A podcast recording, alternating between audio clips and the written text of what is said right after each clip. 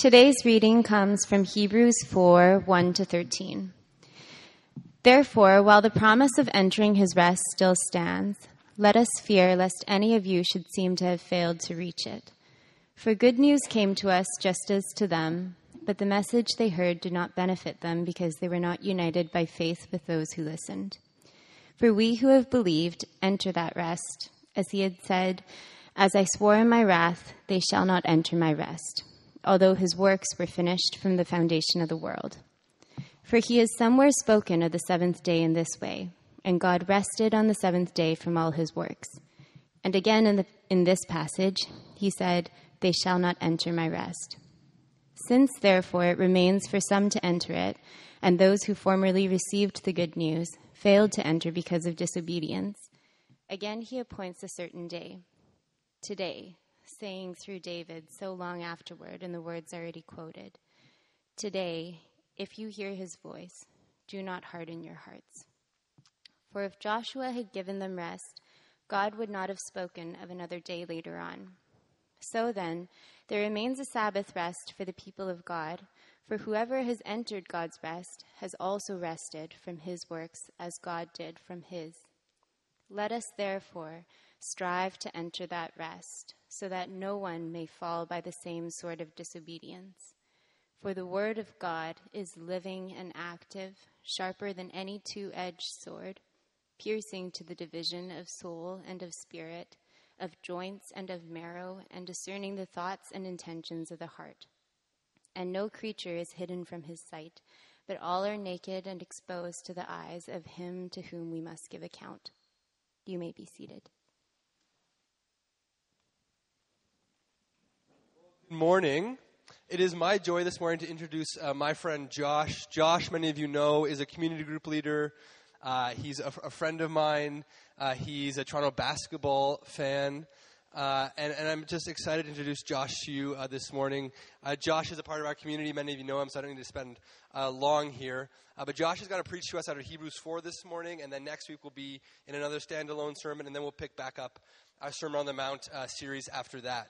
So let me pray for Josh and then we'll, uh, we'll, we'll hear God's word this morning. I'm excited about it. Jesus, we thank you so much that you love us. We thank you that you, you loved us so much. You did not leave us uh, groping around in the dark, but you have spoken to us. You have revealed yourself to us. Indeed, you've revealed to us that you desire for us a deeper rest. Lord, I pray uh, that this morning, as we hear of this rest, that you would, by your Spirit, open our eyes to see that you would give Josh great joy even in proclaiming it. We pray these things in your name. Amen. Amen. Well, good morning. Good morning.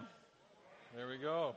And thank you, Jake, for the introduction. It's, it is my joy and my privilege to open the Word of God with you uh, this morning. The passage we'll be looking at this morning, as you may have noticed, has a lot to say about rest, God's rest. And it's important that you have a solid grasp on what it means to enter God's rest because everything in the Christian life flows out of God's rest. Rest is where you start, which is totally backwards to any other worldview you might find. Every other religion will tell you God is out there, and this is what you must do to reach Him. There is a ladder that must be climbed. And God, or rest, is on the other side of that. Even secular worldviews, what does consumerism tell you? Uh, accumulate enough things, uh, get enough stuff, secure the right living situation, then you can rest. Or, or the romantic solution, maybe, uh, which says find the right relationship, take your marriage to the next level, then you can rest. But Christian rest is exactly the opposite. And we're going to talk about that and unpack it this morning. I can make you also two promises this morning if I have not already piqued your interest. Uh, the first one, to completely miss this concept of rest coming first, is to completely miss Christianity and to participate in nothing more than religiosity. And two, to consistently fail to enter God's rest in the day to day battle to enter God's rest uh, will leave you constantly burned out. And it will turn your Christian service that is supposed to be about serving God it'll turn it into something that you need to serve you. My, my conviction this morning is that we are a congregation of people who do deeply struggle with how to rest. Uh, certainly, as a society, we struggle with rest. And here are a few examples of why. First, we live in the most fast paced society of all time. And despite all the technology that, that promises it will make our lives easier and more efficient, we live busier lives now than ever before. Convenience is, is king, and companies actually research your dopamine cycles to maximize the addictiveness of their products just to get you hooked. So it's harder for us now to sit still than ever before. Second, technology means you can generally work from anywhere at any time, and we are competing globally more now than ever before. So there's more competition, we've got just the right solution. You can just work more and at any time. And finally, you are constantly bombarded with reminders of what you don't have. Don't miss this. Advertising is not just in ads. Social media and entertainment, which we consume at an alarming rate, is constantly sowing the seeds of discontentment. And we would be foolish to think that it doesn't affect our ability to rest. So, our question this morning is this What hope does the Christian faith hold for a weary and restless world? Our, passage this morning is from Hebrews, which was a sermon letter to a group of Christians who were heavily persecuted. And, the author is exhorting them, encouraging them to hold fast to their faith. He, looks back at, the, at a failure of the Israelites behind them and says, uh, he warns them about the serious danger of failing to enter God's rest. The writer of Hebrews uses part of 95, Psalm 95 to build his argument, and, and then Psalm 5, 95 itself refers back to Exodus 17, when the Israelites hardened their hearts in the desert. And, and the story of those Israelites goes something like this The Lord miraculously leads the Israelites out of slavery in Egypt. The Israelites then begin to complain and doubt that the Lord will provide for them on their way to the promised land. Uh, the Exodus was this perfect example of God's salvation in the Old Testament, where God delivers his people in awe inspiring, supernatural ways. But soon after, the Israelites stop trusting. They go back to, they actually long to go back to their slavery in Egypt. And as a result, God, in his wrath, as you heard read, swears that the Israelites who rebelled in the desert shall never enter his rest. And yet, in the text this morning, we're also reminded that the promise of entering his rest still stands for us today. And so, as we look at, at, at our text this morning, we're going to ask three questions. We're going to look at three main points.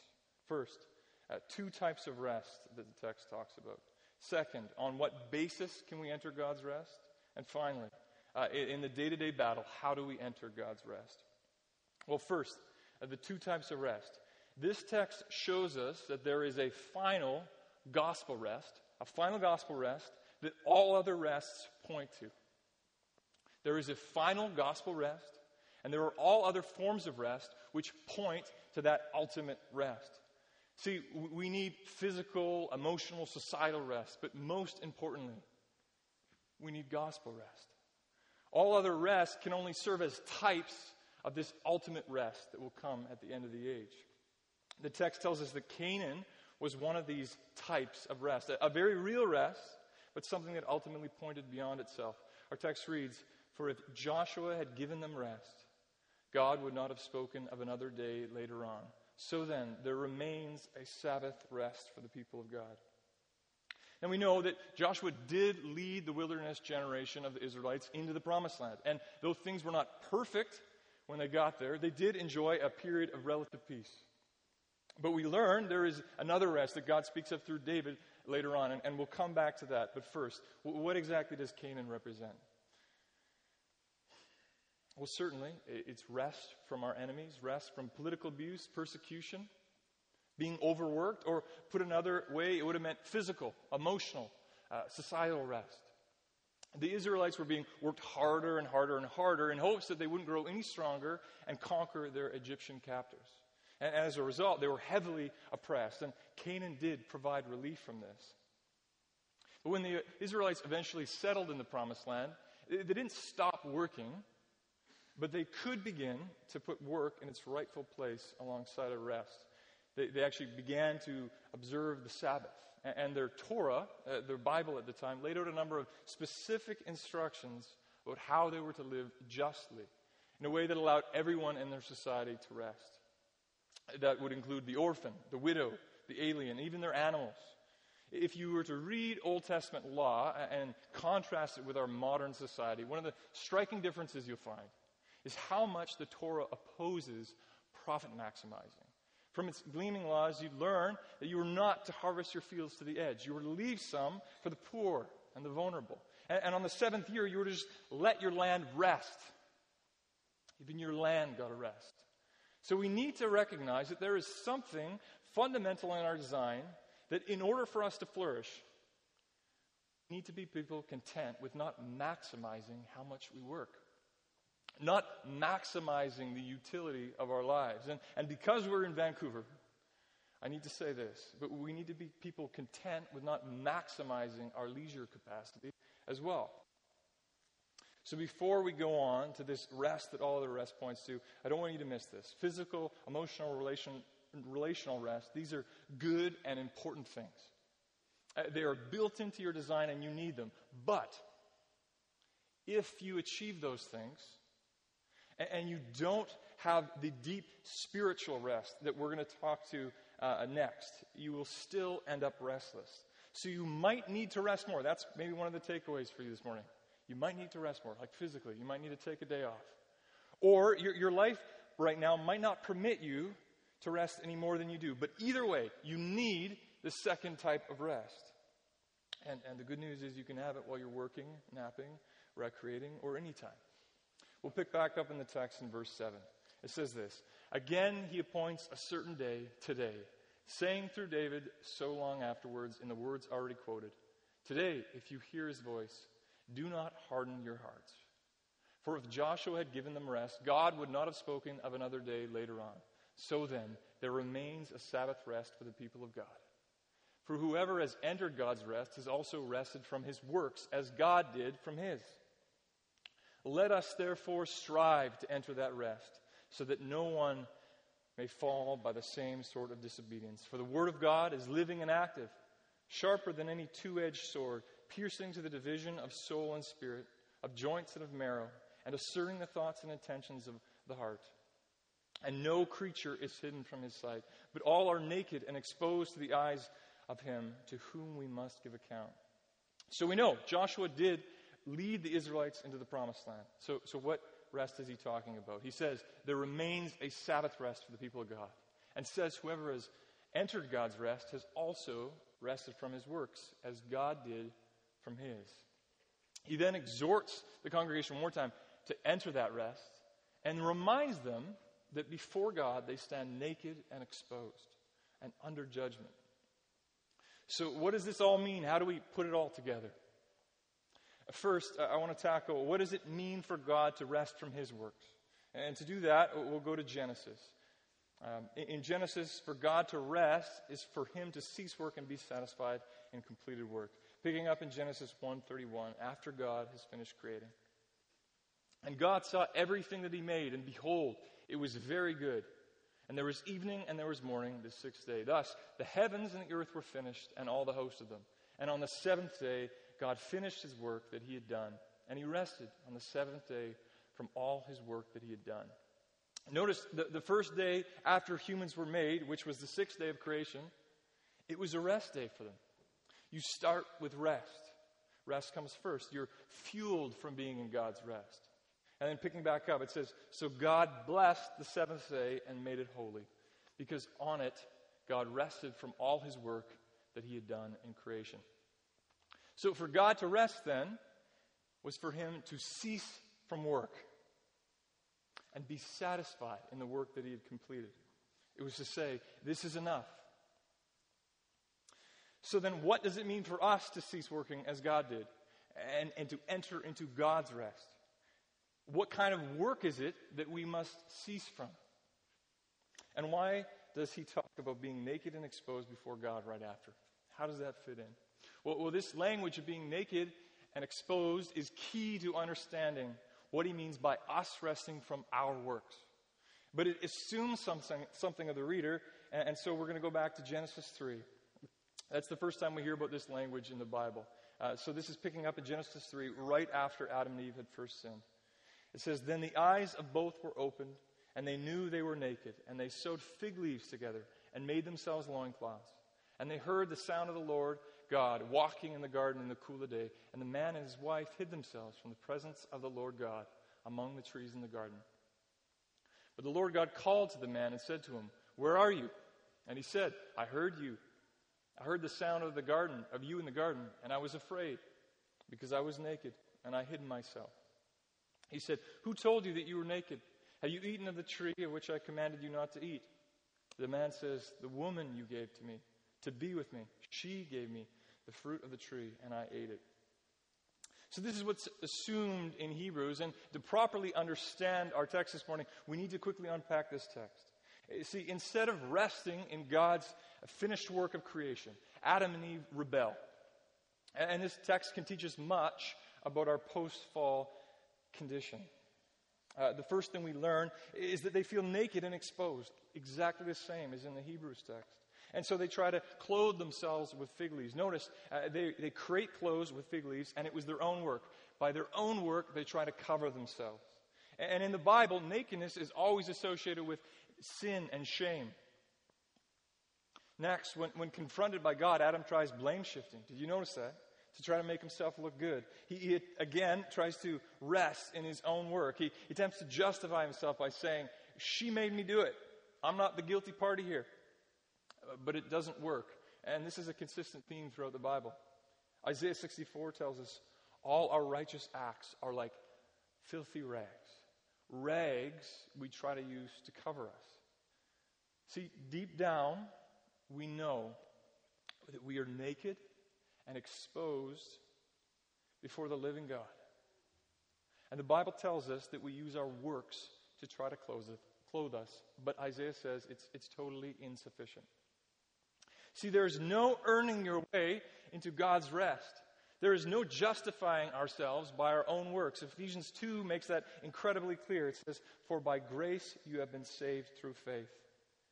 Uh, we could exchange, uh, enter God's rest through faith for this morning's text. And that not of yourselves, it is the gift of God, not as a result of works, so that no one may boast. But yet, since the fall, we have attempted to use our work to cover ourselves to justify ourselves, uh, like the fig leaves that Adam and Eve used to cover themselves after they had sinned.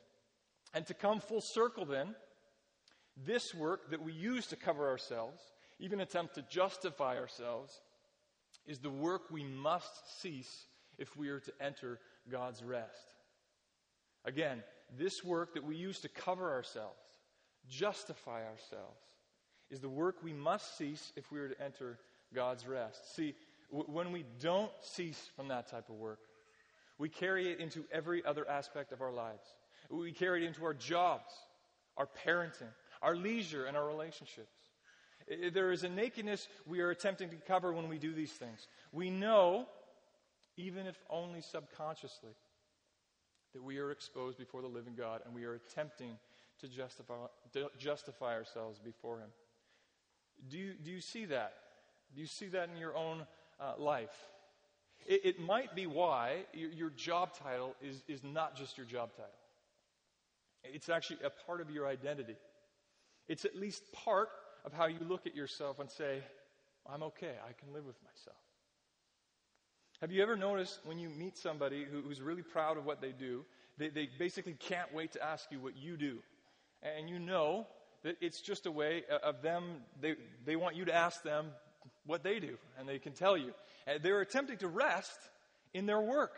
It's how they find peace with themselves, it's how they find inner rest. And, and if you struggle with this, like I do, you'll know that's why it's so hard for you to receive critical feedback about your work or about your parenting because it's, it's not just feedback you're receiving. Get this.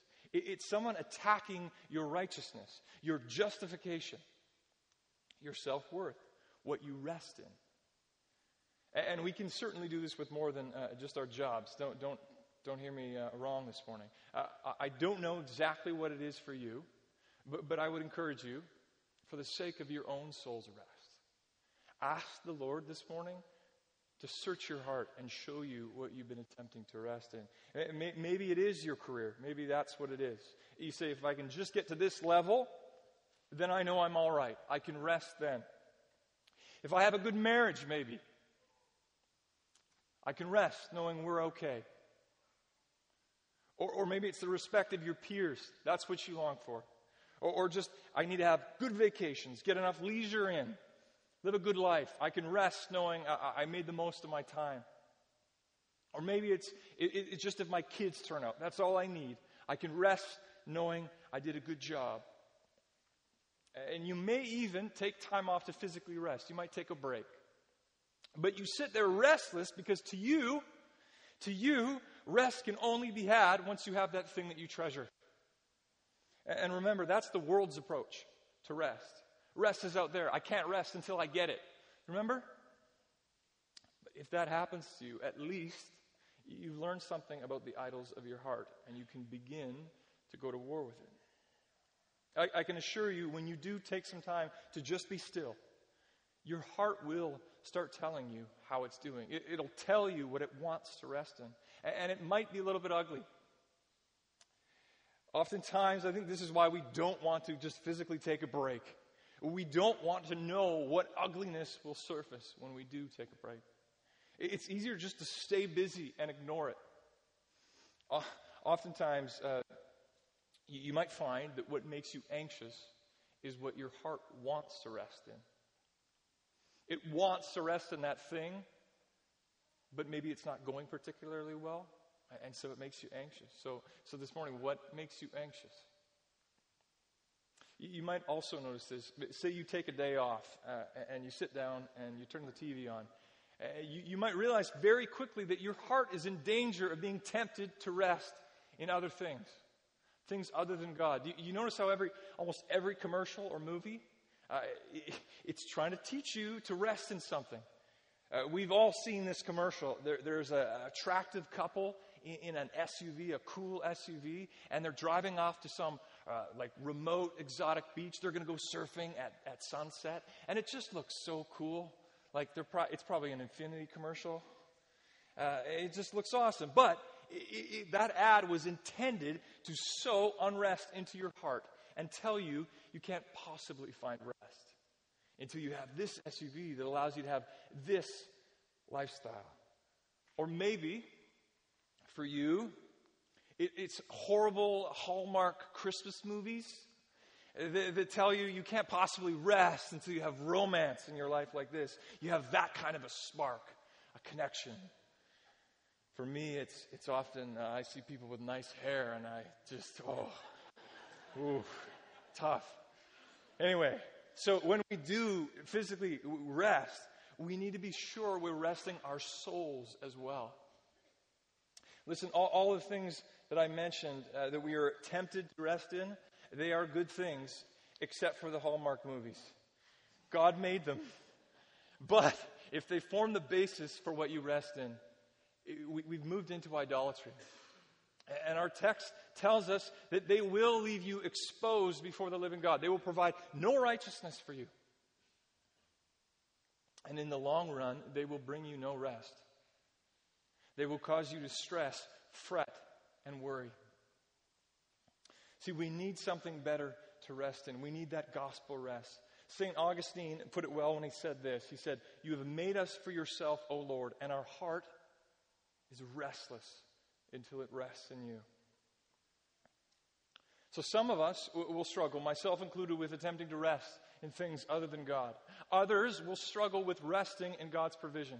It might be difficult to believe that He will take care of you day in and day out. Or perhaps it's a combination of the two. You might doubt that He will provide for you in the way that the commercials drew it up. But we do we, we struggle to rest knowing that God will sustain us, uh, that He will meet our practical needs. Maybe this morning you, you, you feel like you're running on little to no energy.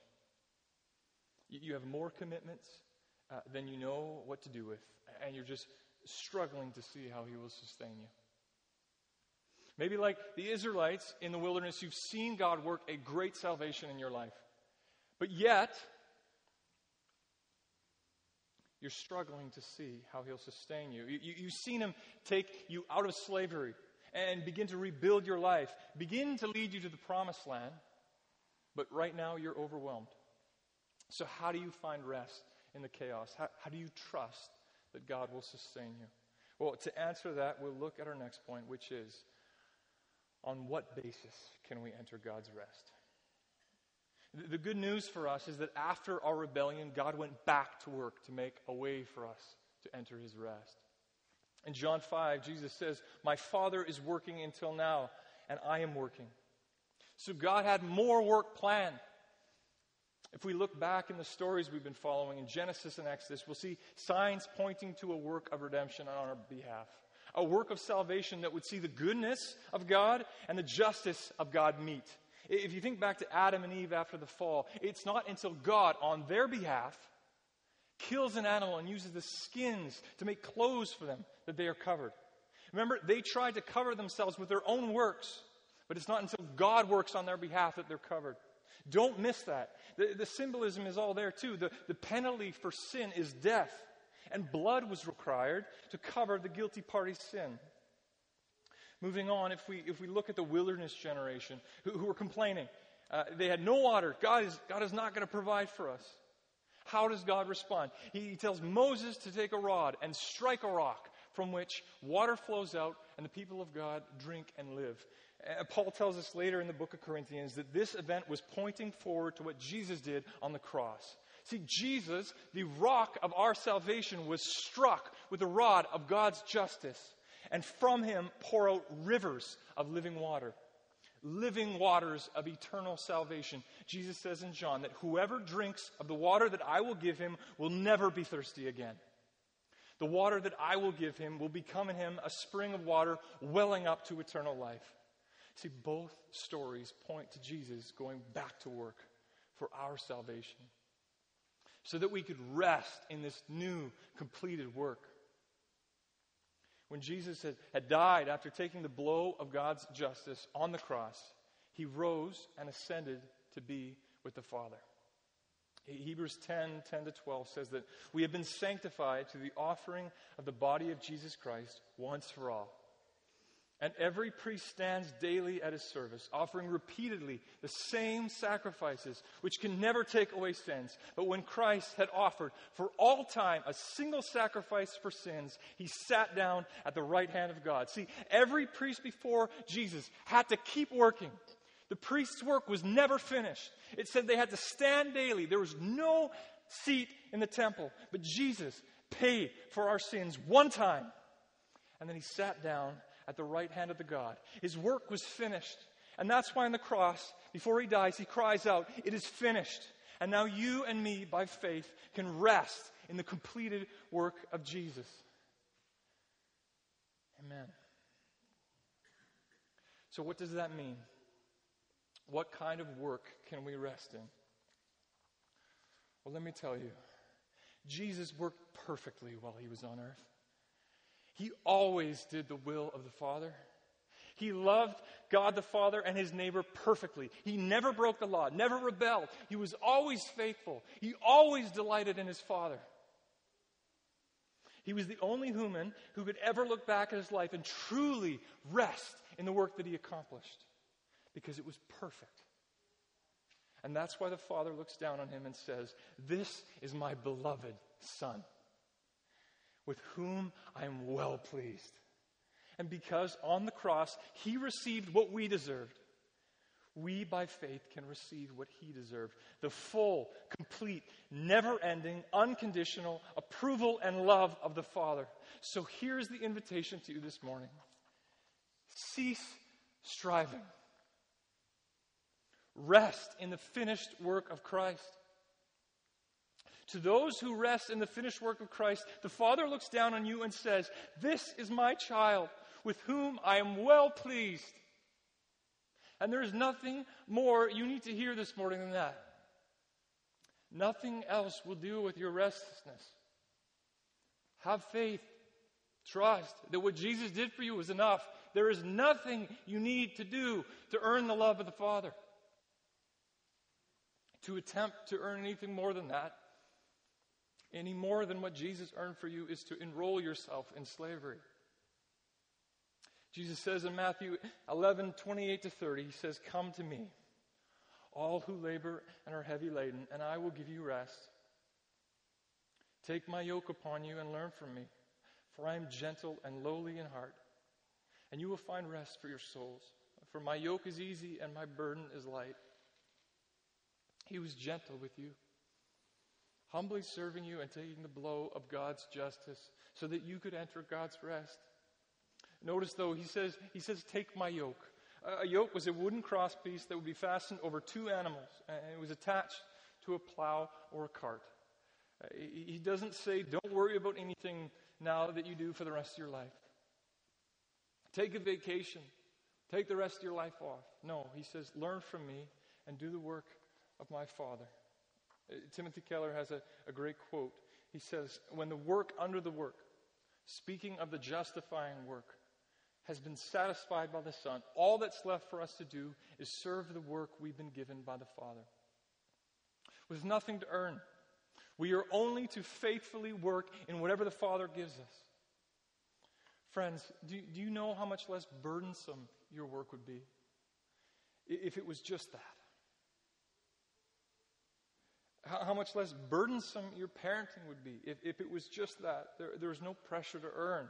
Let's Think about uh, social circumstances. Can you, can you just think how much less straining social circumstances would be if there was zero pressure, pressure for you to convince other people that, that you were a good Christian, a good person, someone to be admired?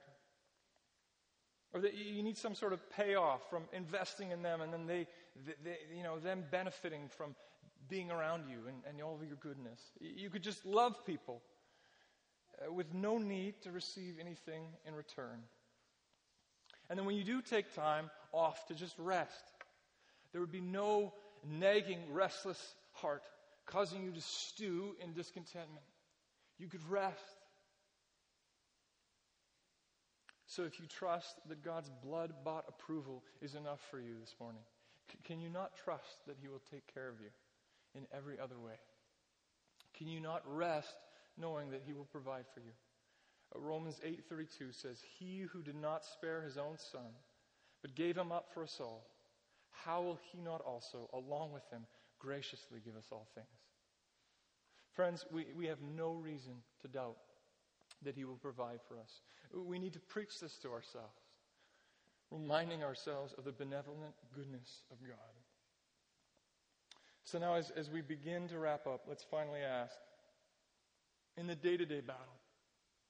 How do we enter God's rest? I think it's important to note that we, like the Israelites, uh, we, we are on the way to the promised land. We are pilgrims here.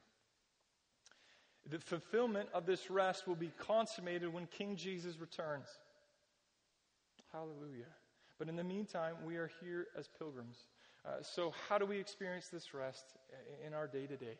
A.T. Lincoln, a biblical scholar, puts it this way He says, Faith brings into present the reality of that which is future, unseen, or heavenly. For that reason, those who have believed are already to enjoy the rest offered in Hebrews 4. See, we live in an inaugurated eschatology, which is a way of saying we live in the here, but not yet. God's rest is here for us today, but it will it be fully consummated at Jesus' return.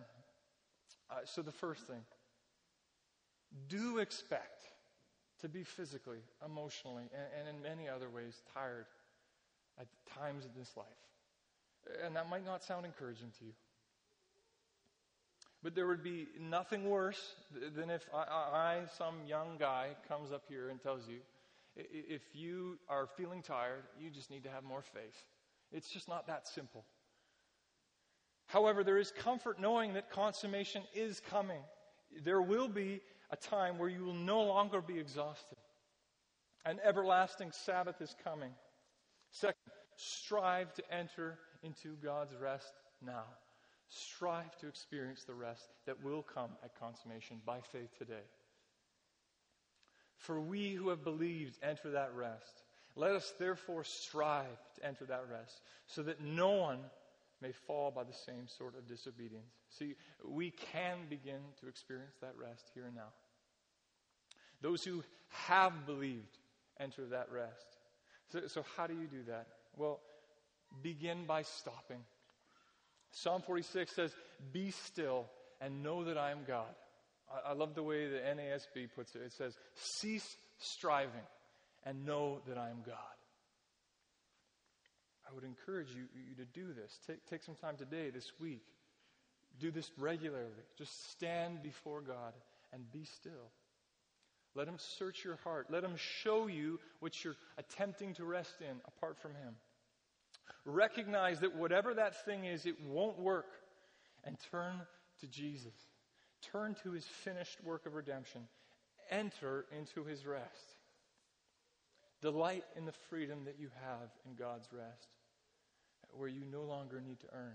Commune with the Father who delights in you because He looks at you and he sees the perfect life of his son. Let's pray. Father, your, your people desire rest, and we confess that we often look for it in the wrong places. We thank you for the completed work of your Son and ask you to help us trust that his work was sufficient to turn us from slaves into sons and daughters of the Most High God. Help us to cease striving and find our rest in the completed work of your Son. Thanks for listening.